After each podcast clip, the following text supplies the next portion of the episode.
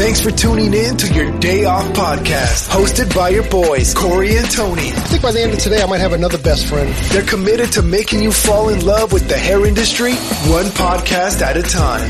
You're going to grab a lot of information. Yeah, you're going to learn a lot. Presented by Hair Distry. Ladies and gentlemen, this is it. Your Day Off podcast will begin after a word from our sponsors. When you need mealtime inspiration, it's worth shopping Kroger, where you'll find over 30,000 mouthwatering choices that excite your inner foodie. And no matter what tasty choice you make, you'll enjoy our everyday low prices, plus extra ways to save, like digital coupons worth over $600 each week. You can also save up to $1 off per gallon at the pump with fuel points. More savings and more inspiring flavors make shopping Kroger worth it every time. Kroger, fresh for everyone. Fuel restrictions apply.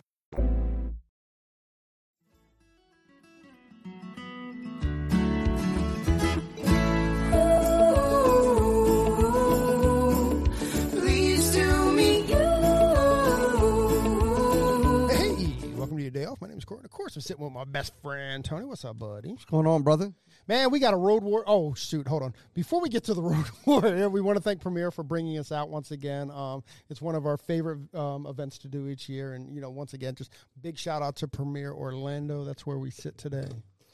Yeah. And again, like we start with every podcast. It's, you know, so far all the podcasts have been in one day. And you know, even though there's like a little bit of a tropical storm out there, it seems like people are showing up. Yeah, no doubt. It brings so much joy to me to see that people are here, I guess is the bottom line. That people are here, people are showing up.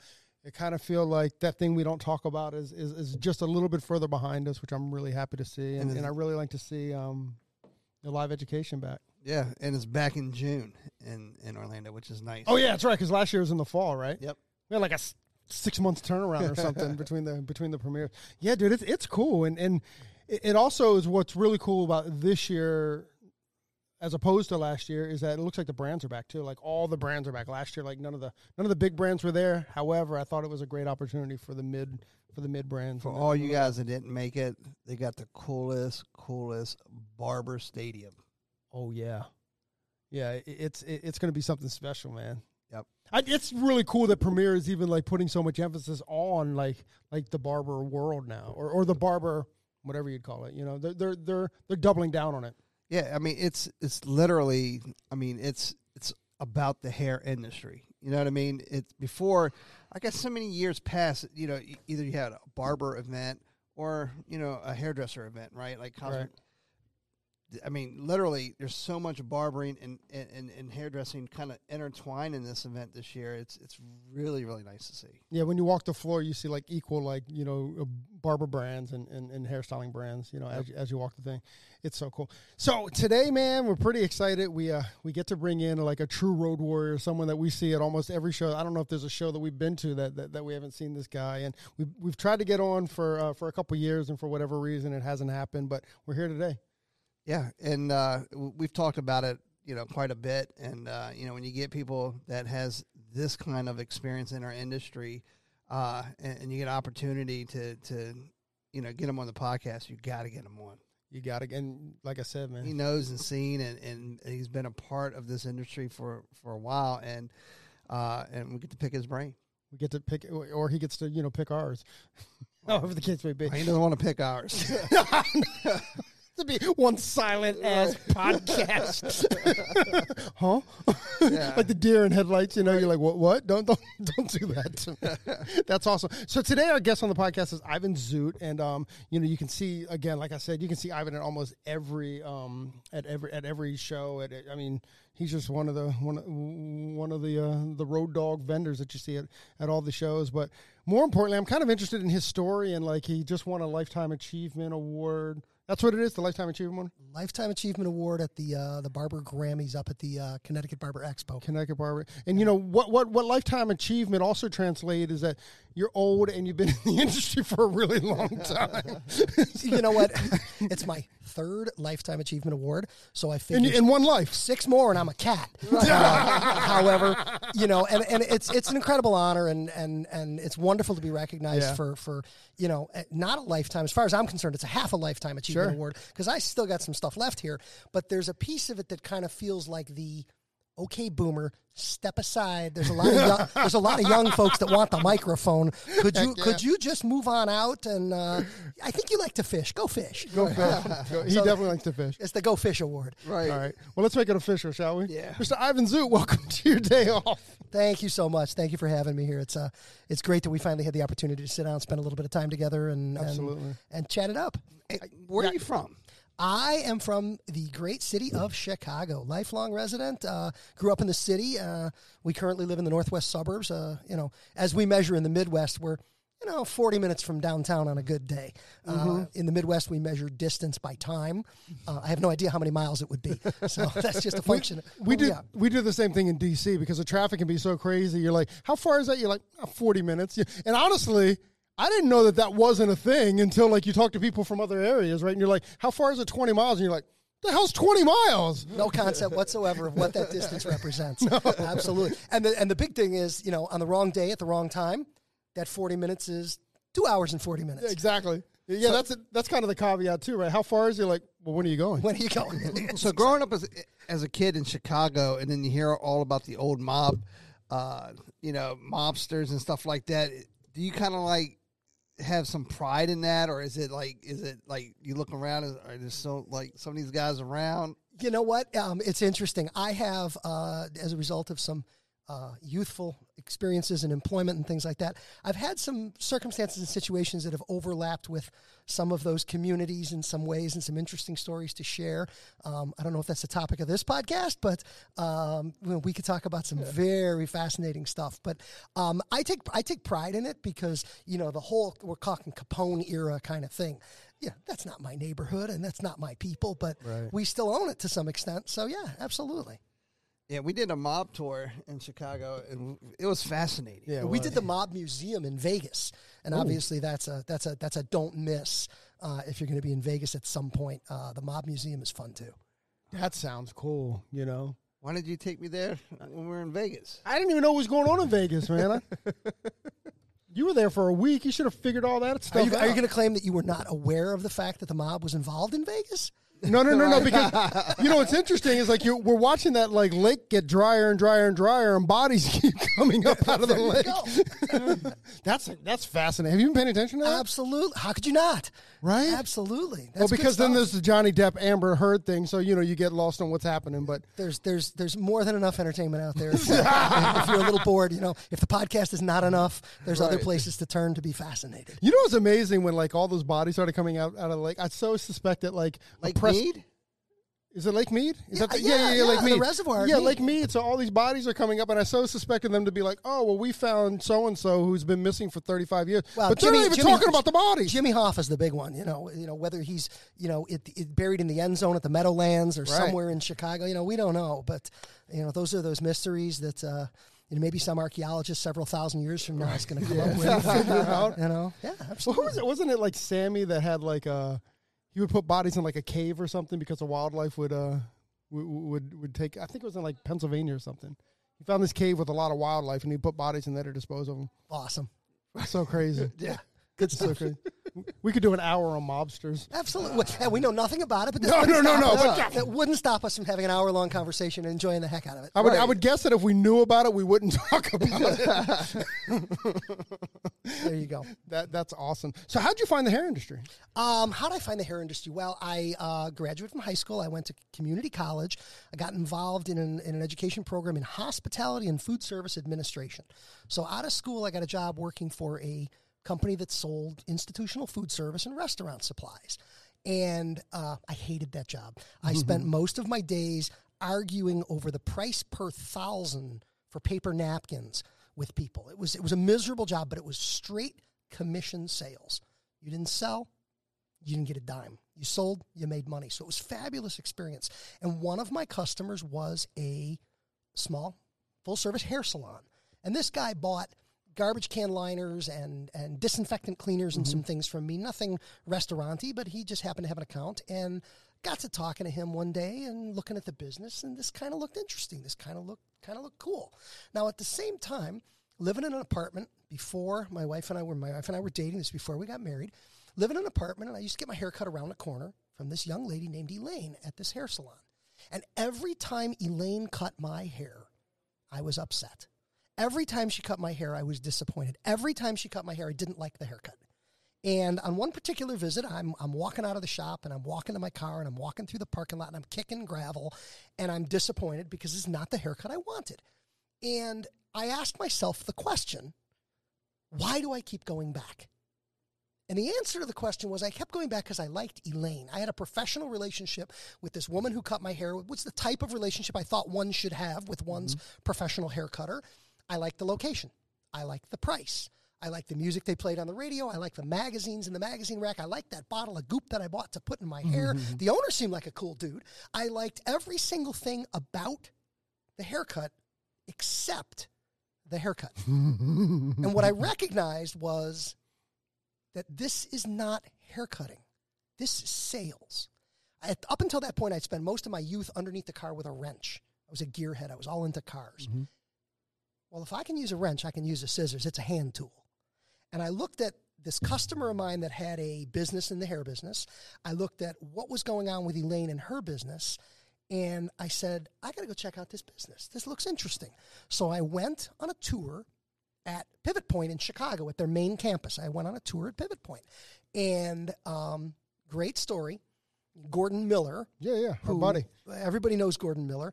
At the time, Gordon Miller was the campus director at Pivot Point. And Gordon Miller took me on my tour. He's literally my oldest friend in the business, first person I ever met in the beauty industry. Took me on a tour at Pivot Point.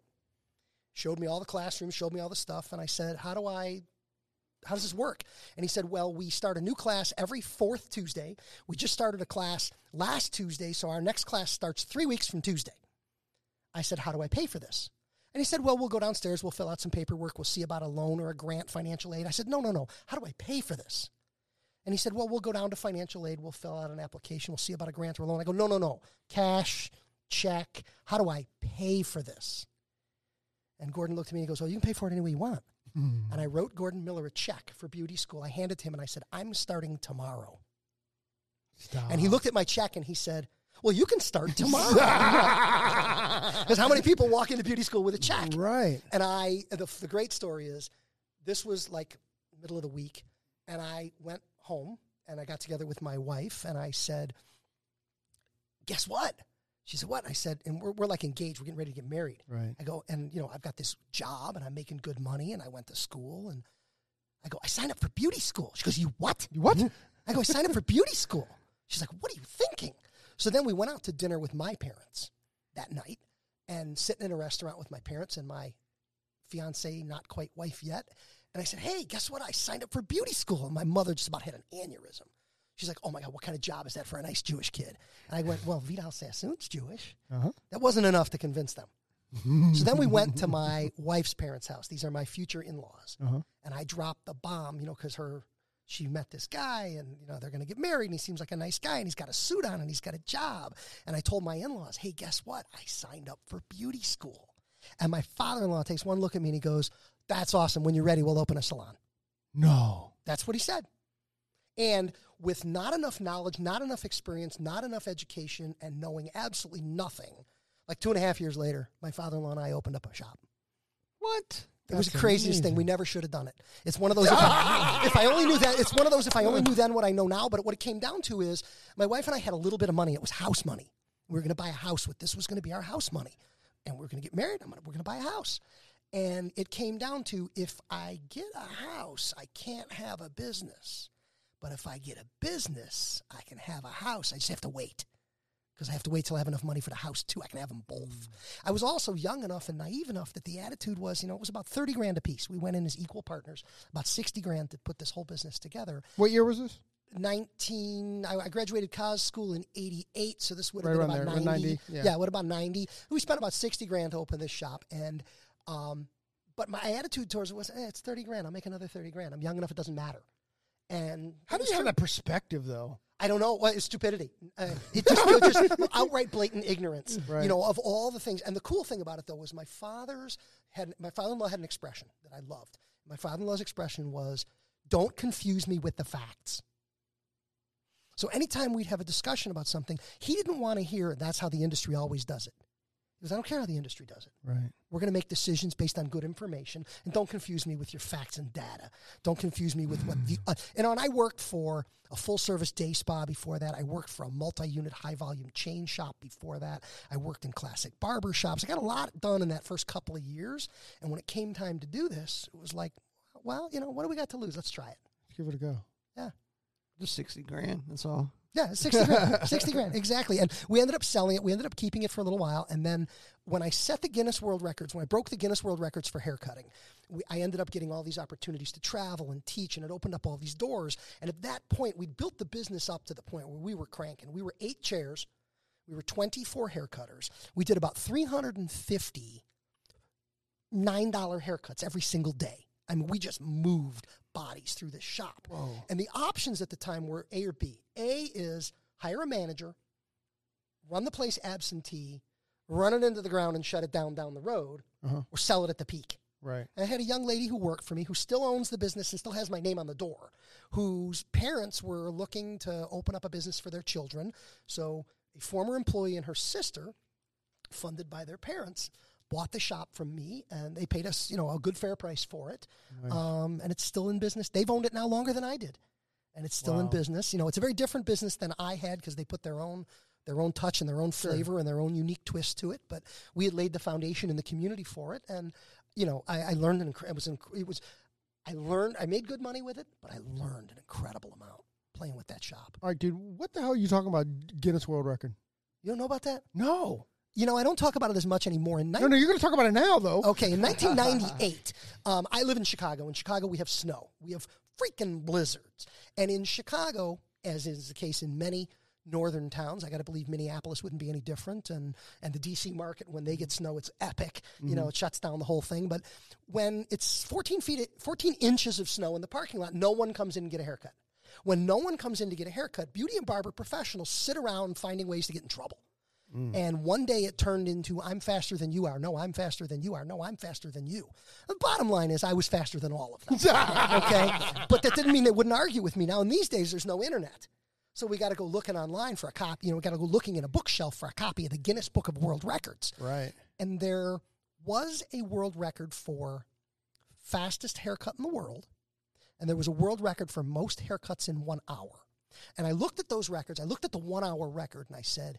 I looked at the fastest haircut record. I said, I can't do that. That's ridiculous. And I looked at the 1 hour record, and I said, I might be able to do that. So what I did was... Hold on. I got to qualify this. What qualifies as a haircut? That, you know, you're getting 2 steps ahead on the question. Okay, sorry. Because when you talk, you know, fastest haircut in the world, most haircuts in an hour, and the third one is the most haircuts in 24 hours nonstop without a break. Now, on the 24-hour record, the only questions are, how did you go to the bathroom, and what did you eat? That's what people want to know. Of all the things they want to, that's what they want to know. The other question very quickly gets to, wait, what's a haircut? So the answer is, unofficially, you could say I have a world record because for the fact that the Guinness World Record for haircutting have the longest list of qualifying requirements to make it a record. So to answer your question, number one, it's got to be a full head of hair. If a client is thin in the crown or receded a little bit, can't participate. Tony, you're out. So are you. Half a head of hair is not a haircut. Right. Okay. Number 2, you have to be able to remove half an inch from every hair on the head. So if you got a guy that's skinned up with a number 2 clipper blade, you can't take half an inch off him. He is disqualified before you start. Don't cut him. And you can't afford to cut a client that won't go into the final number because you're going to be playing way too tight. So everybody's got to be prejudged as you can play, you can't. Got to be a full head of hair. Got to take half inch off every hair on the head. Another rule is you have to leave a minimum of 2 centimeters from the front hairline to the top crown. That rule is specifically to eliminate 1 guard buzz cut. That's not hair cutting. That's sheep shearing. Yeah. That doesn't count. So there's a whole group. You know, no one's allowed to touch the hair except me. I can have somebody shampoo the client. I can have somebody comb them out before they sit down in the chair. But once they sit in the chair, nobody can physically touch that client. So there's a whole list of rules there. Long story short, I created a system. For those of you that are out there online, go to YouTube, type in my name, type in revolution cutting. That is the notion of economy of motion. It is the system that I created. It's not a haircut, but a system for approaching any haircut shoulder length or shorter that'll allow any haircutter to reduce their timing while maintaining quality. Rule number one, if you can't cut it right, don't cut it quick.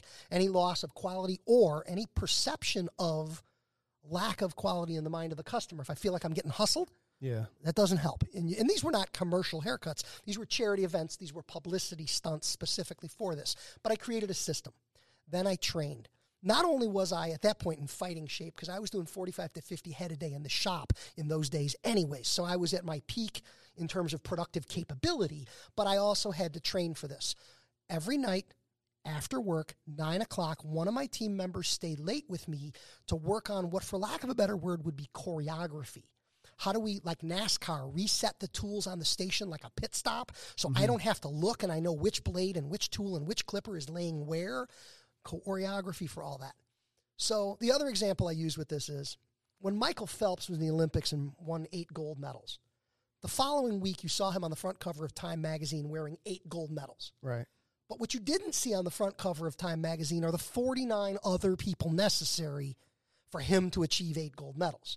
You know, he's got a exercise therapist and a psychiatrist and a physiologist and a massage therapist and a dietitian and his mother and his weed dealer and all these people necessary for him to break a world record.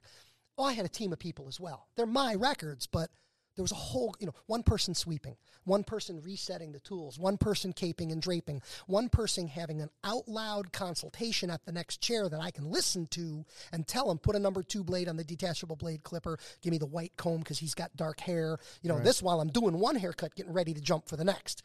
So we practiced for an entire year before we pulled this off. Wow. Originally, the world record was single fastest haircut was about 2 minutes, 23 seconds. I did a haircut in 2 minutes and 9 seconds in 1998.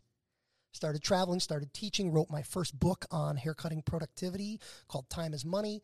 And along the way, while I was busy doing these things, some wise guy broke my records. Damn him. So August 23rd of 2008, exactly 10 years to the day. Because if you break a record 10 years apart, you've demonstrated it's no fluke. 2:23 was the record. I did a haircut in 2:09. Somebody got it under 2 minutes. 55 seconds. What? 55 seconds. And I've done it 16 times. I've broken the record for the fastest haircut in the world. And I've done it on young and old and long and short and black and white and curly and straight and male and female. And it doesn't matter because it's a system, not a haircut. Now, originally, the record for 1 hour was 18 haircuts in an hour. So I did 22 haircuts in an hour in 1998. And I started traveling, and I started teaching. And while I was busy doing that, some wise guy did 23. So I did 34. What? That's the record. 34 haircuts in an hour. I'm not sure if it's still because Guinness doesn't publish all of their records in the book every year. If you pick up a book, if you've got a child in the family that's got Guinness World Record books, 2010, 2012, 2014, I'm actually in print. Those are the only 3 years my record made it into the book itself. But they... You know, this is all database. It's all online now, which it wasn't the first time I did this. And then the 24-hour world record, I was the first person ever to do that. I did it in 2000. I did 144 in 24 hours. And then in 2008, as part of that big event, I did 340 in 24 hours, which is more hair than the average licensed cosmetologist in America cuts in a month. Yeah, no doubt. And they, again, charity events, publicity stunts, you know, this is what if. What if you had a decent baseline education? What if you had, you know, you got to remember at one point with this, I had a major manufacturer as my employer and sponsor. And for lack of a better way to put it, the Skunk Works was building hot rod tools.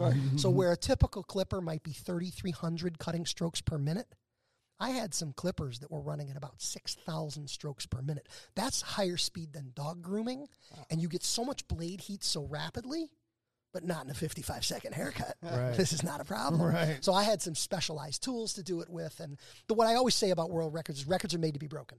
Right. I'm never doing this again. I did it twice 10 years apart. And at this point in time, my hope is that some young person who's listening to us, some energetic and enthusiastic young person, and not necessarily young on their driver's license, but young between their ears, right, wants to break my... I will coach them, I will help them, I will assist in training, I will stand in the background and cheer for them, and I will help them break these records. Because records are made to be broken. That's awesome, man. That's so now cool. You know. Now I know. I'm going to start getting my my fingers limber. But it, go for a record. But you have to use a clipper? No, I use clippers, scissors, razors, any tools you want. There are some aspects of professional hair cutting that from an efficiency standpoint, a clipper makes sense. For instance, scissor over comb. For those that are passionate fans of scissor over comb, I understand. I recognize the craftsmanship associated with it, but I get carpal tunnel syndrome thinking about scissor over comb. When I could clipper over comb it, I'm not sure why I would want. I can't come up with a good, other than the theatrical aspect of, because good scissor over comb is like watching ballet. Yeah. My God, you watch somebody, the fluidity and the precision, it's magical. It's intoxicating to watch, but not when I'm trying to put $7 gas in the tank on my truck. No. No, sir. You know there's 340 haircuts in 24 hours. You understand. Exactly. So are you still cutting hair? I paused from cutting hair at the beginning of COVID. I took some time off, and the best I can explain it is every time I get ready to get back in a shop, and I really miss it. I don't miss 24 haircutters on my team. I miss the clients. I miss the haircuts. I miss the ball game. One of the greatest things about barbering is the television. I'm cutting hair and I'm watching the Cubs. I mean, how great is this? Okay, that's what makes it a great job. Yeah, it's unbelievable. And what I always, what I really believe, one of the greatest things in the world is cutting hair in fall or in spring when you can have the door open. Got a little bit of leaves blowing in the door. You open the back door, you get a little bit of cross flow on the air. The weather's nice. The ball game's on TV. So I haven't gone back. And every time I think about going back, I have to ask, where are we relative to the fishing season? Because, if I could be fishing, I'm not right now.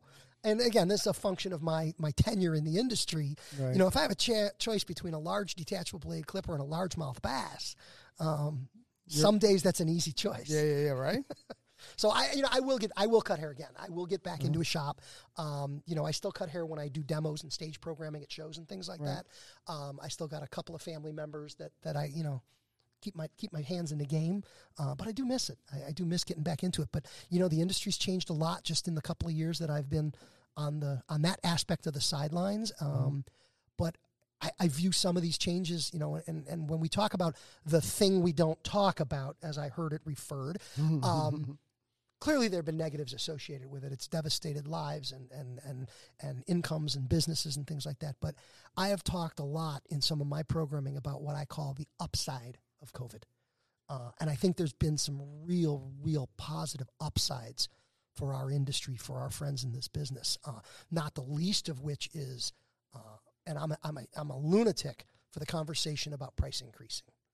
And never in the 35 years that I've been in the business have we ever been in a climate or an environment in which there is less client resistance to price increases. You don't have to say anything.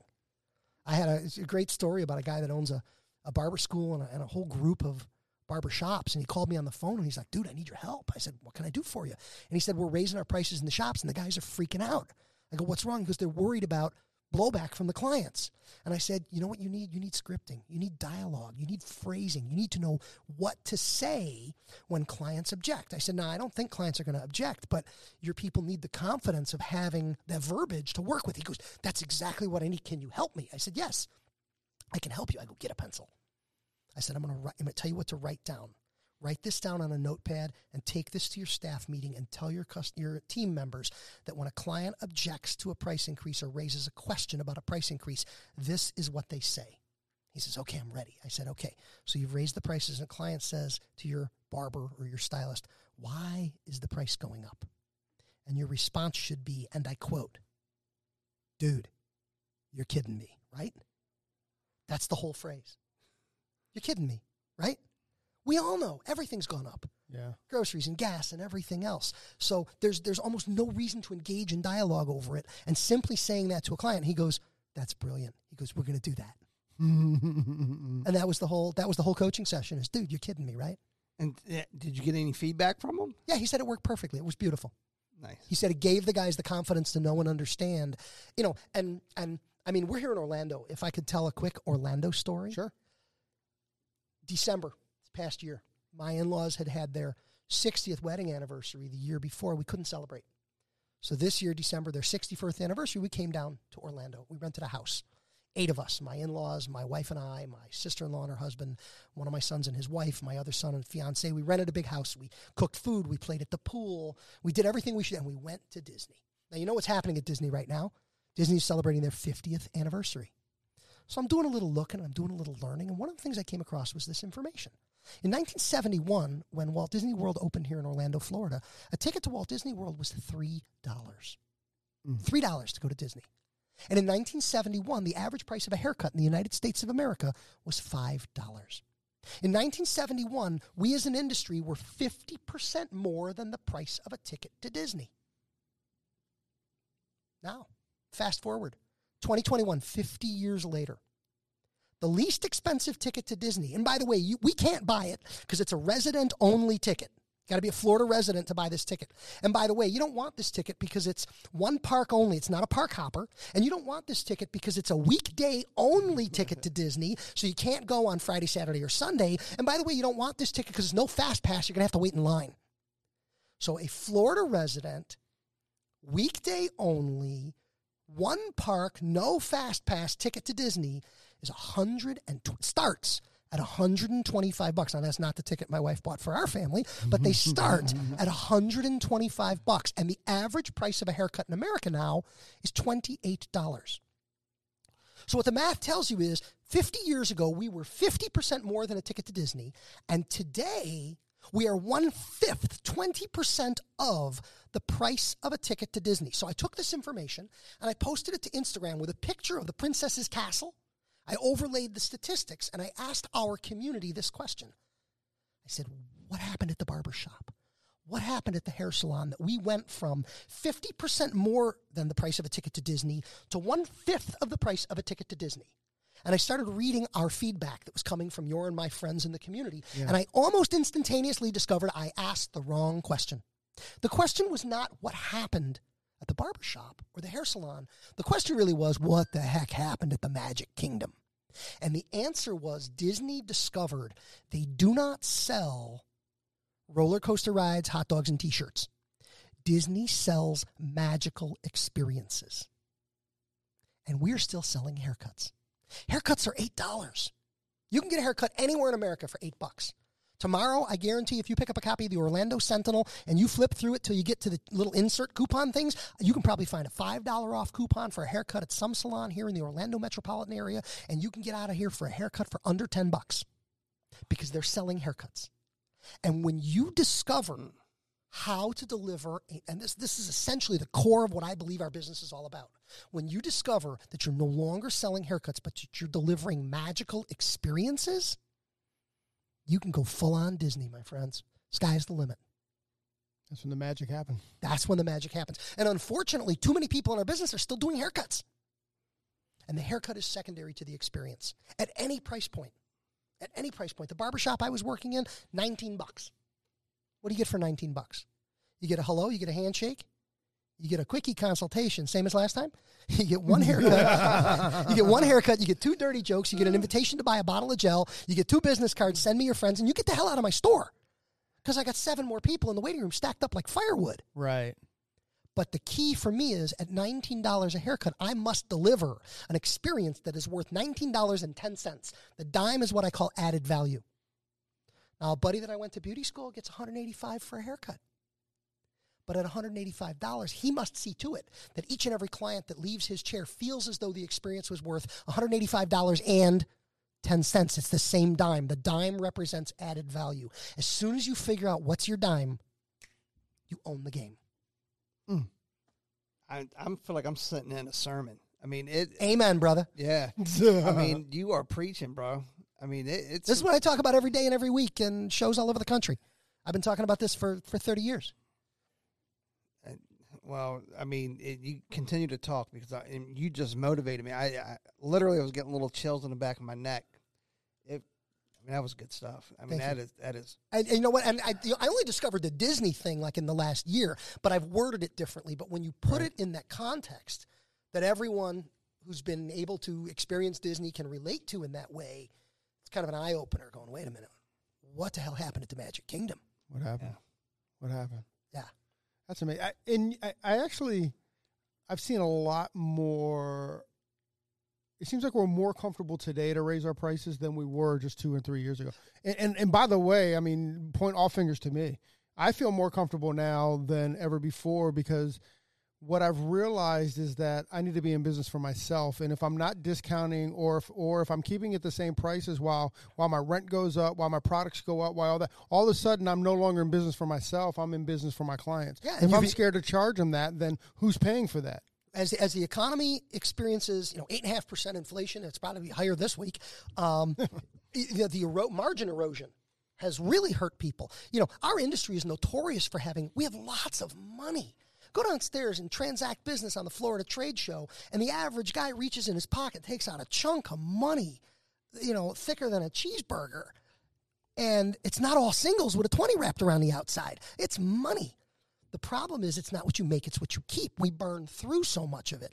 And with costs going up, if we're not raising prices, and the comment that I made the other day with regards to price increases is, at this point in time, any issues associated with price increase in the haircut business, they're not the client issues, they're our issues. It's in our head now because with gas and groceries and college tuition and everything else, how much is a brand new Camry, mm-hmm. It's just this escalation in pricing and we as an industry, we have not kept up. Historically, we have not kept up. And, I have a book, it's called The Professional Haircutter's Pricing Playbook. It's the 13th book that I've written, and it's the only book that I never finished. And the reason I say that is it's loaded with blank spaces, where you plug in your numbers, your data, the statistics of your business. And I take you through the formulas and the calculations because pricing decisions are not made with your gut or your heart or even your head. They're made with a calculator and a pencil. And what I say about the book is it's a $25 book, but you're going to use it for 25 years because next week, next month, and next year, as your business changes, you're going to change the numbers and you're going to rework the formulas. And it's going to become a living, growing coaching tool that grows with you so that we can catch up in that big way. What's the name of that book? It's called The Professional Haircutter's Pricing Playbook. Is it on Amazon? It is available on Amazon. It's available on my website at ivanzoot.com. It's available on paper. It's available digital as a download. It's also available. It's the only book I've written that is not available as an audiobook. I've recorded all my books in audio, but because of the fill-in-the-blank nature of that one, it's not well suited to listening. So as a commute listener, where can I find the audiobooks? Audiobooks are all available at ivanzoot.com. Okay. They're all downloads. And it's just like MP3 downloads? Yeah, they're MP3 files. Exactly. Nice. Exactly. Nice. I'll be visiting there in a bit. I look forward to it. Yeah. I look forward to it. Yeah, like I said, I've got 13 titles. My 100 by 100 is 100 new haircut customers in 100 days. I'm not teaching that class this time around. I've got a class called Right Pricing. That's a class I have here tomorrow, which is where we literally take you through the process of whether you're setting an initial price or raising a price. I always joke around about this, but what is the tool that the average individual in the beauty and barber industry uses to raise to set their haircut price when they open a shop? What tool do they use to set their price? What's a guy across the street charging? They use a telephone. It's like this. It's how much is your haircut? Click. How much is your haircut? Click. How much is your haircut? Click. They do that 6 times. They add up all those prices. They divide them by 6 and get an average. Right. And they look at the average price in their community and they go, well, if the average price in my community is $24, well, I'm a chicken shit. I'm going to be $23. Or if the average price in my community is $24, I'm gonna be special. I'm gonna be $25. And what I always say is, you are now making the single most important decision of your professional career based on other people's bad decision-making skills. And we don't know his cost structure. We don't know how much his rent is. We don't know what his profit motivation is. Maybe he's doing this to be charitable. He doesn't need to make any money. Maybe his grandpa is rich. Or maybe his goal is to earn $250,000 a year and he's got to have huge profit margins. Maybe he's making better decisions. We have none of that information. Right. But we're using a telephone to randomly assess a price like that. It just doesn't work. We got it. There's data. There's formulas. And one of the cool things about this industry is these are not my formulas. These are not Ivan's formulas. These are ours. We own these as an industry. Things like when to go up and how much to go up. These are the benchmark statistics of our industry that, you know, I always say to know your numbers is to grow your numbers. And that which gets measured gets improved. Simply the process of calculating your numbers every night before you leave the shop will result in those numbers growing by awareness. Because you unconsciously and subconsciously will begin to modify your behavior based on the numbers.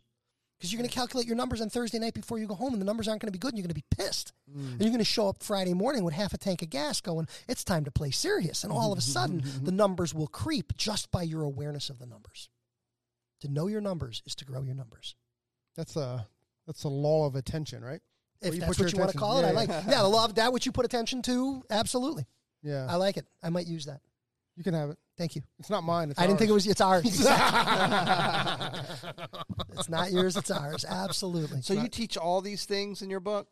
I've got 13 books. What do you want to know? 100 by 100 is 100 additional haircut customers in 100 days guaranteed. Remember that show, Are You Smarter Than a Fifth Grader? Yeah. This book is a day-by-day... You failed? You don't want the book. It's a day-by-day, step-by-step plan focused on one thing and one thing only, new butts in seats, new customer acquisition. And what I tell people is, again, $25 book, money-back guarantee. If you follow this program, by the way, 100 days from today, as we are recording this right here and now, 100 days from today is September 12th. It's my wife's birthday, but it's also 100 days from today.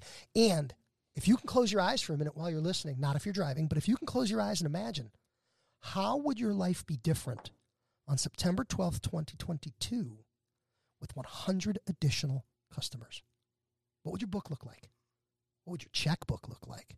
What would be parked in your spot behind the shop with 100 additional customers? It's powerful. But there's not a single thing in the book that I suggest or recommend that cannot be done by a fifth grader. It's that easy. Money back guarantee. That's one of my books. I've got another book called $100,000 Haircutter. That one's a daily devotional to success in the business. It's one idea a day, every single day, 365 days. There's a 53rd week of the year as a bonus, plus 2 monthly focused chapters in the back. But this one, you keep it on your night table. You wake up in the morning, you open the book to today, you turn to today, and you read it. And you lace up your tennies, and out the door you run. Own the business. $100,000 on the front cover of that book, I believe, is realistic and credible for any licensed cosmetologist or barber in America. 6-figure income. And I'm not talking about working 60 hours a week. I'm talking 40 hours a week. I just got done doing a class on the 3-day $100,000 career in the beauty industry, how you can work 3 days a week, 10 hours a day, and net $100,000 in this business. No problem. You know what's amazing, Tony? All these years, I thought Ivan just sold combs. You know what? My Zoot Comb, which is in partnership with Denman, it's a unique and creative approach to a comb in our business. I do sell a lot of those, thank God. The industry kind of has discovered it and really loves that tool. If you're not familiar with it, Zoot Comb's got its own page on Instagram, but it's the Swiss Army knife of haircutting combs. Don't you have one of those? Mm-hmm. I have 2. 2. There you go. I appreciate it. Yeah, people love it. He wanted to buy 1, but then he saw you chatting it up, and then he had to buy 2. Well, we also have a deal at the show normally. If you buy the comb with the system, with the snap-on guards, if you want an additional comb. I have that too. Yeah, I got a discount price on the extra comb. Well, good. I appreciate you. Ivan, what's that car that you have behind your shop? What's in my parking space? Yeah. I have 2 because I bought 1, and then I got 1 for my partner. There you go. In the shop. You know what? You know what? I love the business. I love the haircutting. I love the creative aspect of it. My challenge has always been I'm just not that creative when it comes to haircutting. I think I'm creative when it comes to, like with the Disney story, looking at the situation and kind of exploring it, explaining it, and breaking it down. But my answer to will this haircut look good on me has always been, well, in 12 minutes, we're both going to know. So, that hasn't been my and people look at my Instagram. There are no pictures of my clients on my Instagram. And I talk about this. I say, there are none of my clients on my Instagram. Why? And the answer is because my client looks like your grandpa. My client is 72 years old. He's got hair on the back and sides of his head. There's 9 hairs on the top of his head, and he comes in and gets a haircut every, 21 days. And he's not a high and tight, hard-parted pompadour on a hipster with a crazy beard and everything like that. I don't serve that market. I don't know those customers.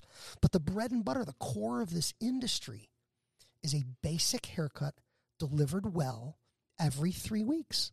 consistently week in and week out, month in and month out on a regular client who comes in and sits down and gets a haircut and leaves. I always joke around. I say every single guy that ever came into my barbershop had the exact same name. You know what his name was? Buddy. Buddy. Hey, buddy. Hey, buddy. How's it going, buddy? Hey, buddy, you're next. Hey, buddy, can you wait? We'll get you right after this guy. Thanks, buddy. We'll see you again, buddy. Talk to you later, buddy. We worked for a British guy coming up, you know, when we were young hairdressers, and everybody was love. Hey, love. Hey, love. Hey, love. Hey, love. Your next love. Yeah, here you go. He knew nobody's name at all.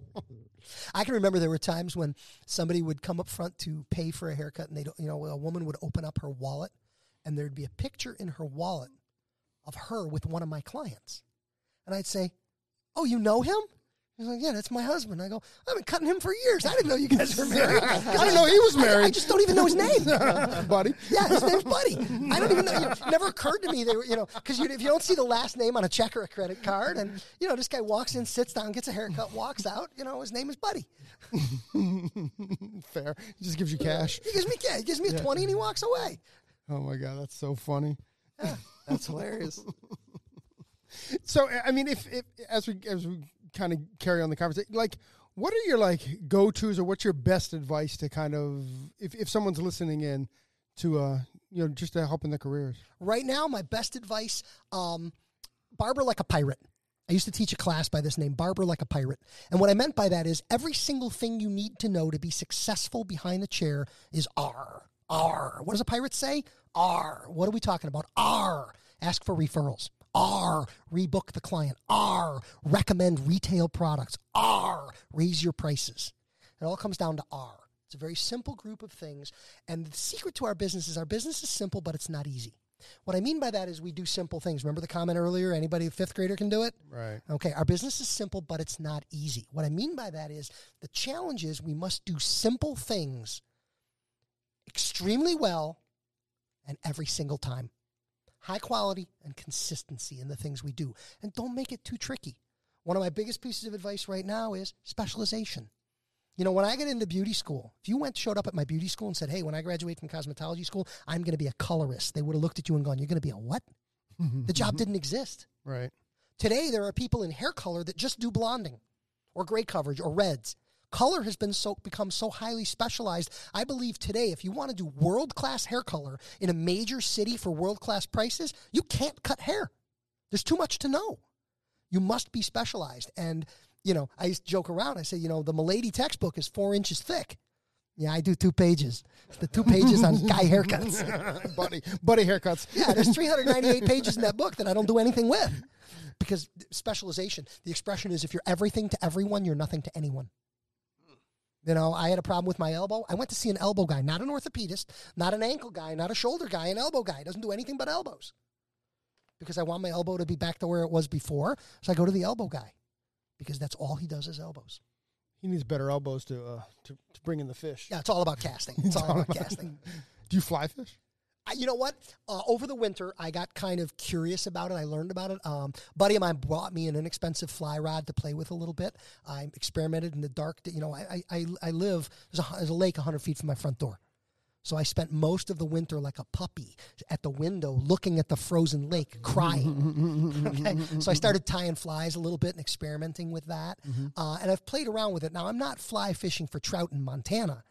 And my intrigue became understanding the way bluegill, it's the state fish of Illinois where I live, the way they go after top water, little bugs and stuff on the top of the water. Right. What if I was fly fishing for bluegill?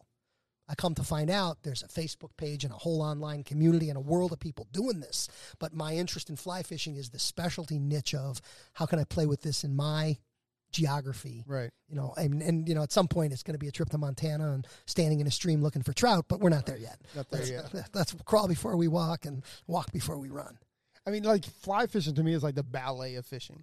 Right? There's some esoteric elements to it. One of the things I learned is they call that false casting, where they're whipping the line back and forth and it's dancing in the air like on A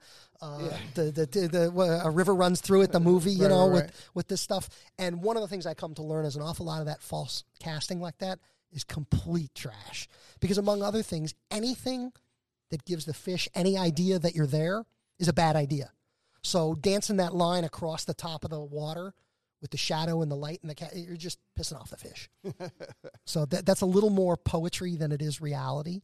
I come to learn, but you know, I'm in the novice stages of this. So we're gonna have a lot of pissed off fly fishermen. Yeah, there's a whole bunch of fly fishermen out there that are losing their minds listening to this amateur right here. Okay, so let's take it back to haircuts because I can hold my own. Ivan, your DMs. Hey, if you're gonna DM Ivan. Don't DM us. Right. Well, what I'm hoping is that you've got some listener in Montana who's got a cabin who'd like me to come up for a week, who'd like to teach me what I don't know. I mean, we do know a few people in Montana. There you go. Let's make it happen. We're going to make it happen? Yeah. That's cool, man. As long as we can go. Yeah, oh, yeah, we got to go with you. Yeah, yeah. Right. No, it's a big cabin. It's a big cabin. Big cabin.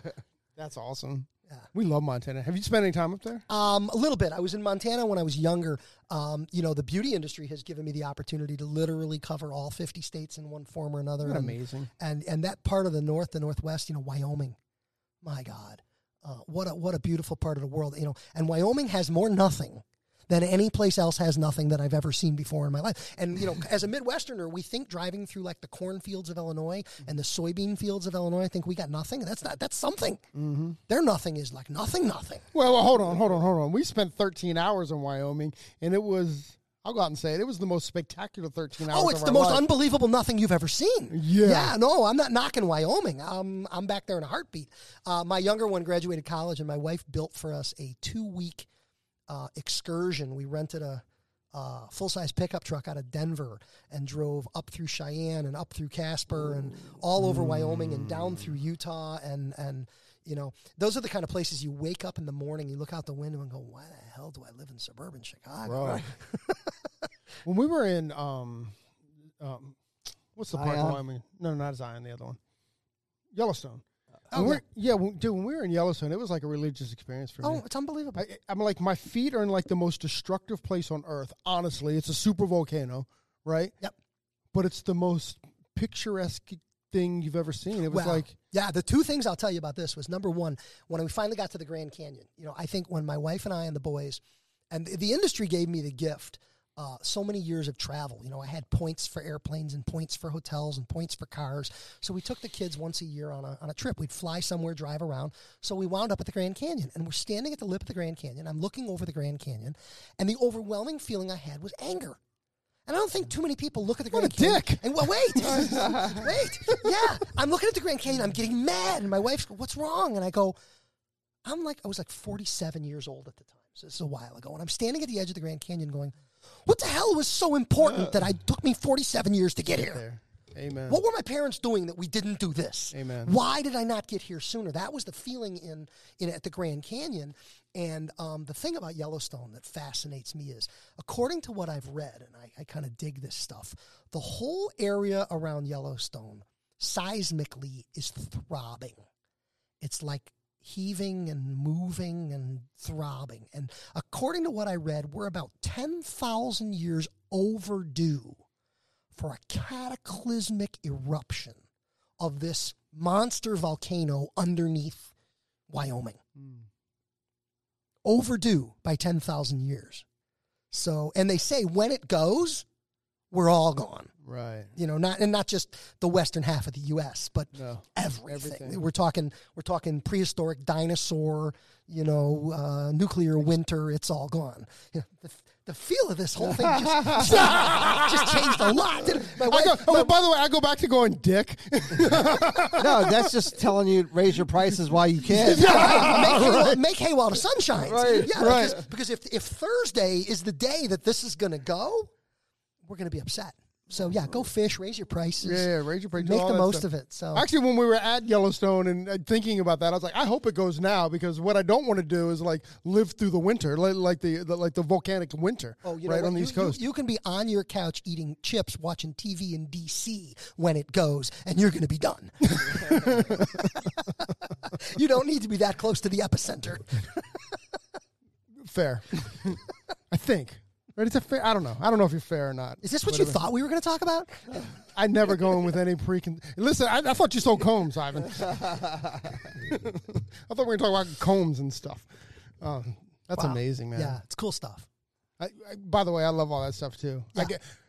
The internet was the worst thing that ever happened to me because I go deep on one particular subject and I go forever. You know, I spent a couple of, you know, I read a lot. I get a lot of books from the library and I read on planes because I fly at the library. What's that? Yeah.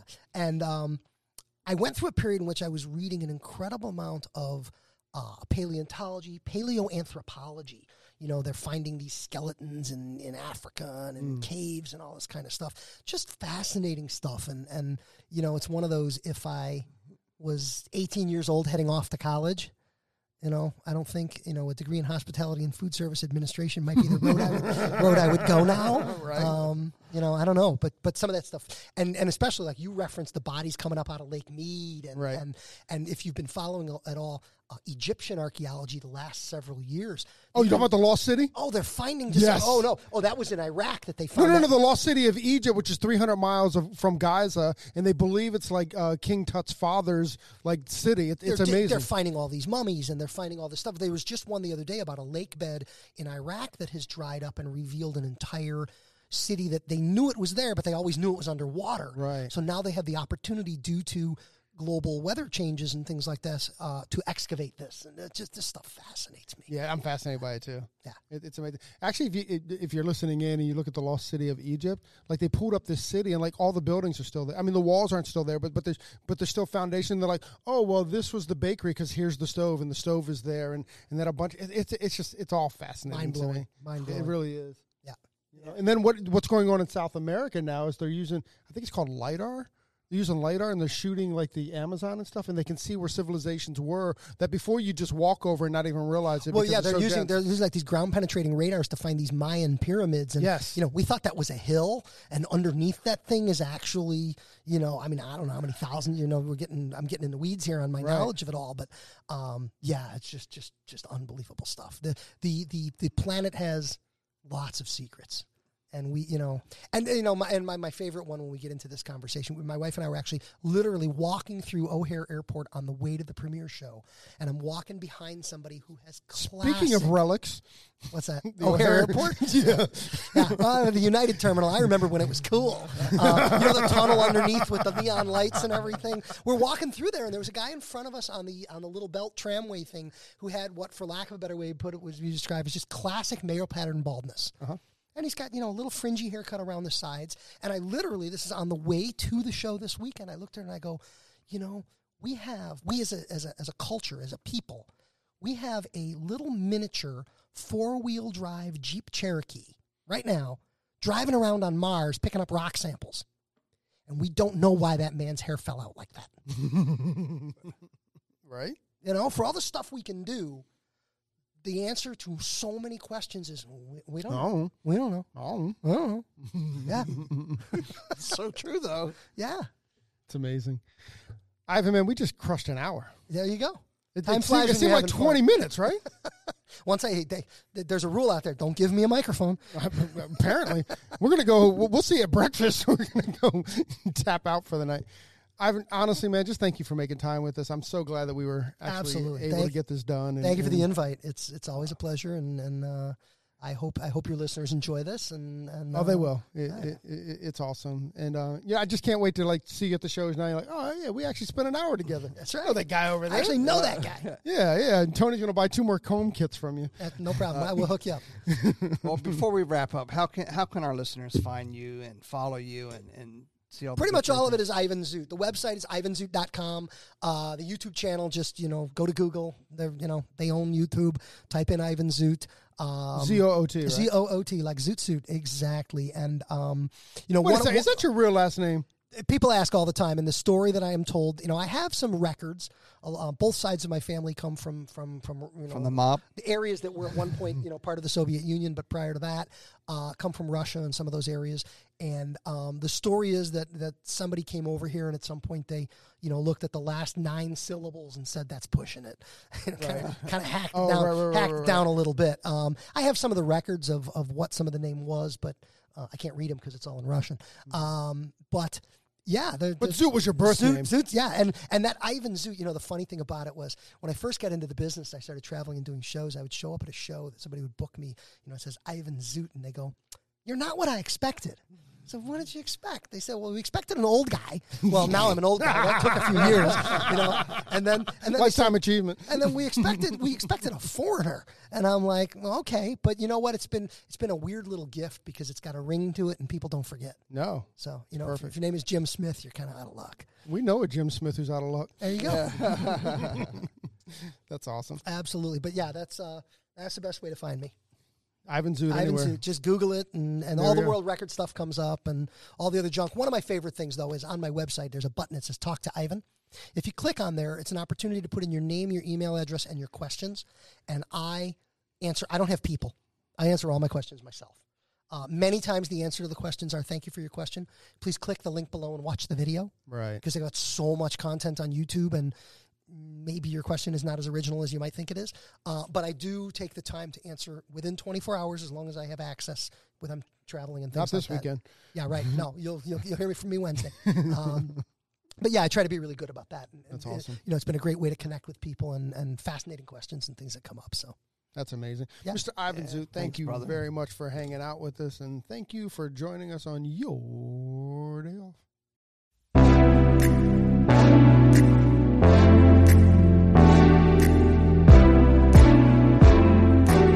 Thanks for listening. If you enjoyed this episode and you'd like to help support the podcast, share it with friends, give us a rating, and drop a review. To listen to all the latest podcasts, please subscribe from your favorite podcast outlet. And to stay connected on and off the show, you can follow us at Hairdistry on Instagram and all other social media platforms. Thanks again, and we'll see you next time. Peace and love.